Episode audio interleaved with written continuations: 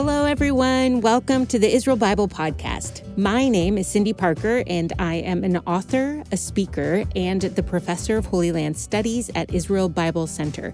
I am passionate about reading the Bible in the physical, historical, and cultural context of its day. And I really love having these geeky conversations with people about all kinds of topics. In this podcast, I'd like to invite you to join me as I sit down each week with other faculty members of IBC to discover new aspects of the Bible. These are some of my favorite dialogues because, as a modern audience reading an ancient text, we know that the Bible does not need to be rewritten, but it needs to be reread. Dr. Yeshaya Gruber and I continue our conversation on his course, Exploring Jewish Interpretation. You probably know Dr. Gruber as he wears several hats at IBC. He is the professor of Jewish history and culture, the host of the Round Table Talks, and he often hosts the monthly IBC Hot Topic seminars. We were talking last week about how context matters, how the historical period an interpreter lived in or their geographical context shifted their perspective and how they interpreted the Bible. You will have to take his class to really understand the wide variety of Jewish interpreters that Dr. Gruber highlights. I find it interesting that with all this diversity, the constant point of contact throughout the course is the first phrase or two in Genesis, and the fact that interpreters have a wide variety of ideas about those phrases, which doesn't that just make you pause and think, don't we know how to interpret this yet? It's been thousands of years. So, welcome into our conversation. I hope you enjoy it.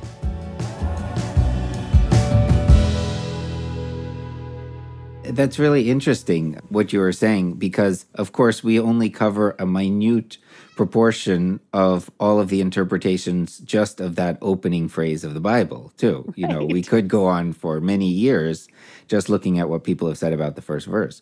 But do we know how to interpret it? Well, yes and no. And that's a key point um, that you learn when you study Jewish interpreters, because uh, Jewish interpretation will always be based on the Hebrew text. And one very important thing to know about biblical Hebrew is that it is somewhat ambiguous or flexible. There is a, so to speak, a multiplicity of meanings either built into the text itself or that can easily be read out of it without stretching too much. So, just by the nature of the Hebrew language itself, you can easily come up with multiple interpretations. And I think this basic linguistic fact actually influences the whole history of Jewish interpretation and why Jewish interpreters are not shy about coming up with all sorts of different interpretations, which for some Christians, for example, seems strange uh, at least initially, because, like you said, many from a Christian background have been taught that they are looking for the right answer. But even if you go back to the Talmud, for example, you know, almost 2,000 years ago, it's basically um, a continual argument among different views and interpretations and perspectives. Um, you could almost say it's like a competition of who can come up with the craziest interpretation sometimes. you know, they take a verse and then they say it means A, and someone else says, no, it means B, and someone else says, no, it means C, and someone else says, you're all wrong, it means D. And then they go on to the next verse, you know, something like this. There's not even always a resolution, or very often there's not, in fact.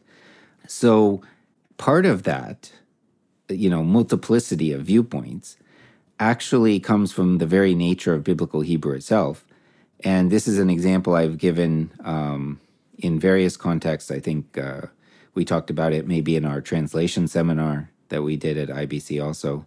You know, the from ancient times already, the very first words of the Bible were controversial and people weren't exactly sure how to understand them. Does it mean in the beginning God created? Does it, if we were to use our language, you know, to express it, does it mean at the beginning of God's creation, this is what happened, or this is what things were like? Or does it even mean, as some Kabbalists uh, suggested, in the beginning created God, essentially, like our idea of God, the only way we can relate to what they called Ein Sof, the, um, the infinite, the true reality beyond our perception. The only way we can relate to that is through our idea of God in this world, in this universe, but that's not the ultimate reality, they would say. So, was it the beginning that created what we can understand of as God, which isn't even the totality of who the being that we call God is? Um, so, you know, many, many questions and speculations arise just around a few words. And um, I could go, I could go on to other things, but I'll let you maybe ask your next question. I did want to highlight some of the Jewish styles of interpretation, just to kind of give people, if they're not familiar with them, just to give them a, a sense, a flavor of what you talk about. And so you list a few different things, and then I, I'd like to hear you maybe explain two of them or something. But there's the Hebrew linguistic bias, which sounds a little bit like what you were just talking about, always based in the Hebrew language and pulling out ambiguities um, uncertainty, flexibility. Asking questions is one of my favorites. Uh, open possibilities, unexpected applications to provoke or stimulate thought. That one I thought was really very fun too. Mm-hmm, uh, mm-hmm. Do you mind t- like choosing one or two of your favorites of those and maybe just giving an example of how we would treat a text using that method? Yeah, sure. You know, there's a, a kind of joke that I tell during the course as well, which has to do with the wise men of Chelm, infamous in uh, Hasidic and Jewish folklore.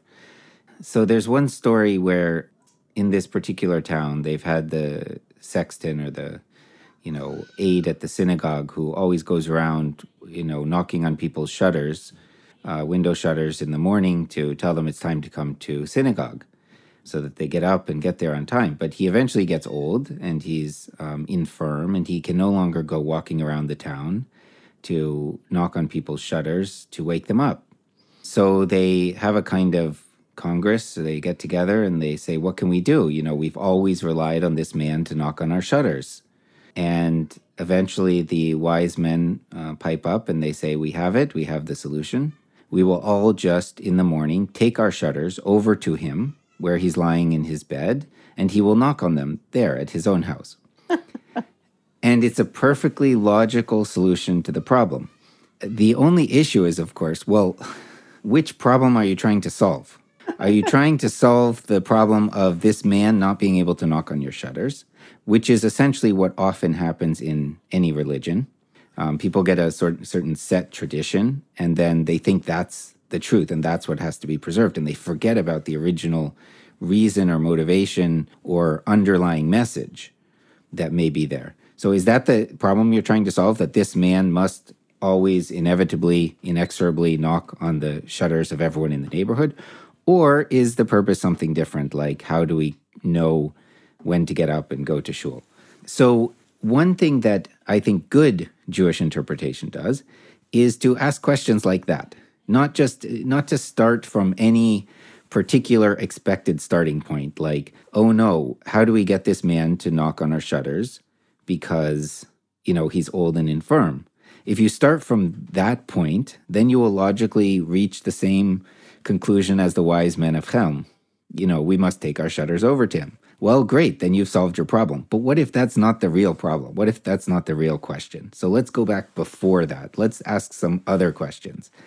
So I think that this is very much in the keeping of good uh, of the spirit of good um, good Jewish interpretation. I make the point that you know in my interpretation, in my understanding, not every Jewish interpretation is necessarily a good one. You know, and there are very dogmatic Jewish interpretations as well uh, that you know maybe are very similar to the example of the shutters. I like, in other words, I'd like to focus on the ones that open up the questions and the possibilities and get people to think more broadly. Yeah, so that's ha- that's having to do with asking questions and opening possibilities. You also mentioned the unexpected applications, and this is something you often find. You find it already in ancient Jewish thinkers, like uh, Philo, for example. He says he's going to do a commentary on Genesis, and then what does he start talking about? Genesis is about the creation of the world, right, and very early humanity. So then, what does he start talking about in his Jewish Greek context? Philo lived in the first century And he wrote in Greek, describing Hebrew ideas for a Greek speaking audience. He was from Alexandria in Egypt. So then what does he end up talking about? He talks about how the Torah begins with creation. In other words, the law or the the right way to live begins with creation for a particular reason. You know, so he's saying, in other words, this is a book of law, or, or I mean, he uses the Greek word nomos, which is a whole other topic in itself. You can go to some of our courses for that. But he, so he says, basically, Moses is a great lawgiver and even greater than any of your Greek law, uh, any of the Greeks who have given laws, or Egyptians, or any others who have in history given laws. And why? Because he starts with creation. Now that's interesting. No one's thinking of that. You know, what does that have to do with the quality of the laws? And then he explains that these laws are in harmony with the cosmos. The Greek understand, you know, the Greek uh, notion of cosmos is the universe, which operates according to certain principles um, especially if you follow a kind of Aristotelian logic, um, which would have been common at the time. So the the universe is in harmony according to certain probably unchangeable principles, what we would now call the laws of physics. I'm not saying I necessarily agree that they are unchangeable. I'm saying that's how you know many people would have seen them as unchangeable, um, and still do. And so he's he's connecting that harmonious universe that operates according to laws you can't see with what Moses places before the sons of Israel, some, you know, little tribe in the desert, and saying this, these rules, these guidelines, that's the the equivalent of, you know, the motions of the planets, for example.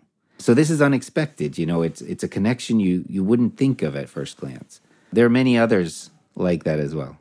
I would be curious even in the interpretation, the multiple interpretations of Genesis 1 that you pursue, how often is it a matter of how was creation done versus who is doing the creating? Like, do is the primary question actually more who is the creator of the universe, or is the question by which means did the creator create? you know, I haven't done a statistical analysis, so I don't know, you know, which is more common. What I can say is that all sorts of questions are asked. You know, who created the universe, by what means, in what order, for what purpose, what was being done before that. Some texts would say through which letter of the alphabet was the universe created, you know, or um, what does things like that. All sorts of questions are asked. So I don't know which is more common. So one of the things that the whole corpus of Jewish interpretation inspires us to do is to ask all of these big questions and, in a sense, not be satisfied exactly, but to recognize that we don't have all of the answers for all of these things. There are conversations we can have, but we can't necessarily answer A, B, and C. And just to sort of circle back to the whole question of religions, I think that one of the things that happened in Christianity in particular um, as you were suggesting at the beginning, is that there was this emphasis on finding the answer, whether it's A, B, or C. And of course, different people in the in you know the Christian world gave different answers to those questions as well. And because there was this idea that there has to be one dogma, there has to be one answer, then this created um, a splintering of the Christian world into all sorts of different movements and sects and schisms and denominations. I mean, I don't know how many there are now, um, certainly in the hundreds. And to to a certain extent, this happened in Judaism as well.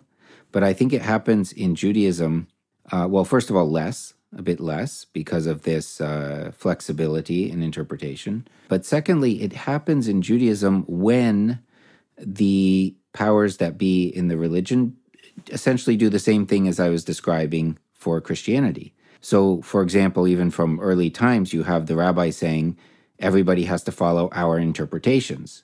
And the Karaites say, why? Why should we follow your interpretations? I don't want to follow your interpretations. We're not going to follow your interpretations. You know, so, but if they hadn't said everyone has to agree with us, then there maybe wouldn't have been that split. You know, so there's a, there's this dichotomy, of course, in in the Jewish world as well between the dogmatism and the established answers that you have to accept, um, which then leads to splits and schisms and things like that, versus, you know, the broader tradition that I think is more accepting and more encouraging of open questioning and discussion and disagreement. Yeah. One of the things I like to do with my students, not at IBC, and I like to do this because I'm trying to train myself to do this in terms of they're always asking, what is the right answer? And I keep going, how many more questions can we ask? Mm-hmm. like, yes. Let's just keep rephrasing that question. Go back and look at it again and go back and look at it again. And let's just, let's, let's, instead of trying to find the one answer, let's, as a group, try to ask as many questions from as many different angles as we can, which doesn't satisfy most of my students because at the end of the day, they go home with a lot more questions than anything figured out, but they've also explored the text more thoroughly and in a more thoughtful way and it, and in doing so have explored their own assumptions about their preconceived notions of what the text is supposed to mean. And i find that to be a really helpful exercise. Uh, kind of one of those this is one of the things we can really learn from a long history of Jewish interpretation that, say, Christian interpretation is missing out on. But we could, there's a lot to be learned there. That's a really interesting point, Cyndi. And I know for some people, it can be frustrating to end up with more questions than you started with. On the other hand, I think this is again part of backing up a little bit and not having the blinkers that a racehorse has on, but uh, opening up the perspective and saying, well, actually, what's the real purpose or the real question here? I mean, does it matter if I figure out some minute aspect of um, what one particular verse means in the context of my theology? Or does it matter if I come to know God a little more, or if I learn to love my fellow human being a little bit better? And so that's again the point that Rabbi Sacks was making what is the Torah about? What is the purpose of studying it? And, you know, he refers to Jewish thinkers throughout history and what they said about this. And, and what he often does is he says, well, what were they really trying to say? Like, there's this example of Rashi, famous example, saying that the Torah shouldn't have started with creation. So Philo, for example, says, what a brilliant thing that Moses did starting with creation. And Rashi says, no, he shouldn't have started with creation. He should have started with the mitzvot, the commandments. And of course, both of them are reflecting very much their own setting because Rashi is writing for a Jewish audience focused on the commandments, the mitzvot of Torah, and Philo is writing for a Greek audience focused on the cosmos and understanding the laws of nature. So, uh, but that aside, Sacks comes along, you know, a thousand years after Rashi, and he says, "Well, what in the world is he talking about? What is he? He can't pos- he can't seriously believe that, can he? I mean, this is the Torah, the the word of God." You know, is he really saying that it's messed up and it should have been written differently and, and so forth? And so Sacks's conclusion is no, well, he, that's not the point. The, what is he really saying? He's saying that the essence of these books is the teaching us how to live, the mitzvot, the commandments. In other words, the instruction of God about how we should behave in the world. So he's not saying it's written wrong. He's using that as a rhetorical device to um, bring home a more important point, perhaps. And it's a point you wouldn't have thought of maybe if you were just focused on, like, well, what does mitzvah number 527 mean? You know, right. there's, there are bigger issues involved. And, you know, of course, the details are important too, but it's nice to take a step back. Is he, is Rabbi Sacks saying that everyone has misunderstood what Rashi was saying and he was actually coming to the right conclusion, but explained it in a different way? Is that what he's doing? Like he's been misunderstood? Or is he saying he had it right to a certain extent? Maybe I should ask more questions. that was an either or question, which in the course of this conversation, I should be mindful is not the right way no, to ask questions. A, so that's a great question and very interesting. Um, I'm not sure he's necessarily doing either one. I'm not sure he's saying it's right or wrong. I think he's explaining the nature of what is being said. And you talked about the different kinds of Jewish interpretation. So there's midrash, for example, which is like story, invented story, or parable, which is very common. Um, there are all sorts of other reasoning devices or ways of going about explaining the text. And they're not all just, you know, very straightforward and simple and literalistic. They're, again, often trying to get you to a broader point. Um, actually, Jesus, Yeshua, did this very, very often. You know, people would ask a simple question like, should we pay taxes to Caesar or not? Well, what's the answer he gave to that? Did he say yes or did he say no?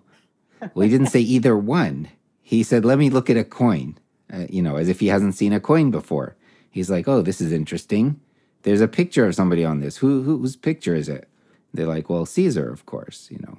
That's how you get coins in the Roman Empire. And he said, So, well, give to Caesar what's Caesar's and to God what is God's. And, you know, what kind of answer is that? Do we pay taxes or not then? You know, what is God's? What is Caesar's? And maybe those things overlap. You know, God owns everything and, you know, Caesar claims part of it. You know, it, it doesn't answer the question at all. But that's because uh, what it does do is point to a much bigger issue than whether you pay taxes or not. Now, I understand paying taxes or not is a big issue today also. It's not a small question, this one that they asked him. It's a huge question. But he's saying there's something even more important than that, which is, well, what's your attitude toward and relationship to the creator? And what's your attitude and relationship toward the, so to speak, creator of the Roman Empire? That's a bigger question. There's no simple yes or no or pat answer um, for any of those. And like I said, he did this very often. Sometimes I like to talk about the famous story of the Good Samaritan. It's a question of, you know, how do I gain eternal life? And this is one where he where it actually is a simple question, in fact, uh, with a simple answer. One of the few times. And so, uh, you know, an expert in the Torah comes and says, you know, what can I do to gain eternal life? And he says, well, I don't know. I mean, what do you think? And he so he answers and he says, "Well, love God and love your neighbor." Basically, I'm paraphrasing the story, but everyone can read it for themselves. And uh, Jesus says, "That's right. Do this and you'll live." so that, that's one of the very few times there's a simple answer to a question. And we think, how do you get eternal life? Well, that must be one of the most complicated questions there is. No, that's actually the simple one. how do you get eternal life? It's very easy, very simple answer. But then the conversation does go on why? Because it's not so easy to fully love God and love everyone else. And so the man asks him, well, you know, but who is my neighbor? love everyone else, right? I mean, it's right. that's It's the love my part neighbor. that is Yes. that creates the ambiguity. Is it's not this open-ended love everyone; it's love your neighbor. It's like, exactly. good. The love one your next fellow. door. Yeah. Exactly. How Two how doors many down. exactly. You know, maybe this is possible after all. Maybe if we can just limit it to our next door neighbors, maybe if we just work on that, it could be possible. right. So that's what he asked. He's like, Well, who's my neighbor? And then we again get this kind of, you know, unexpected type of answer, midrashic type of answer, very typical of the period, very typical of, of a lot of Jewish interpretation. And what's the answer? Well, your neighbor is the one who lives in your city, or the neighbor is the one who lives in on your street, or in your country, or the one who's from your nation, or your language, or your tribe. No, none of that. He says, a man went down from Jerusalem to Jericho. This is a, you know, redirecting the conversation again. And um, by the way, the first part of that redirection is something that I know is dear to you and that you explain in your courses. I mean, it's linked to the land of Israel, Eretz Yisrael. It's a geographical thing. As soon as you say, a man went down from Jerusalem to Jericho, even today, anyone who's been there knows what you're talking about. It's a whole picture of that road going down through the desert landscape. Um, very steep road with lots of good places for robbers to hide. In the end, they arrive at the, you know, question of, well, who is my neighbor again? And and it's rephrased as, to whom can I be a neighbor? But it's very interesting that this same question continues on all through the, the history of Jewish interpretation since then. Who is my neighbor? Because a lot of the Torah relates to how you're supposed to treat your neighbor.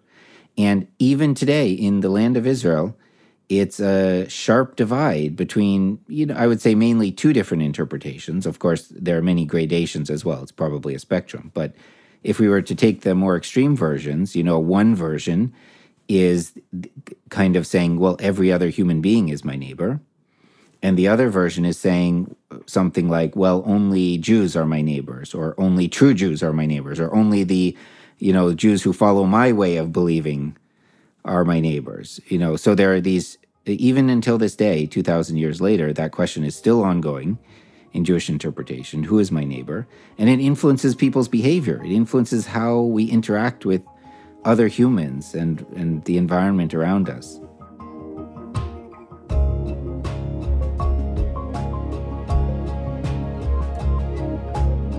We started the conversation with the first phrases of Genesis and ended with the ongoing modern interpretation of the question Who is my neighbor?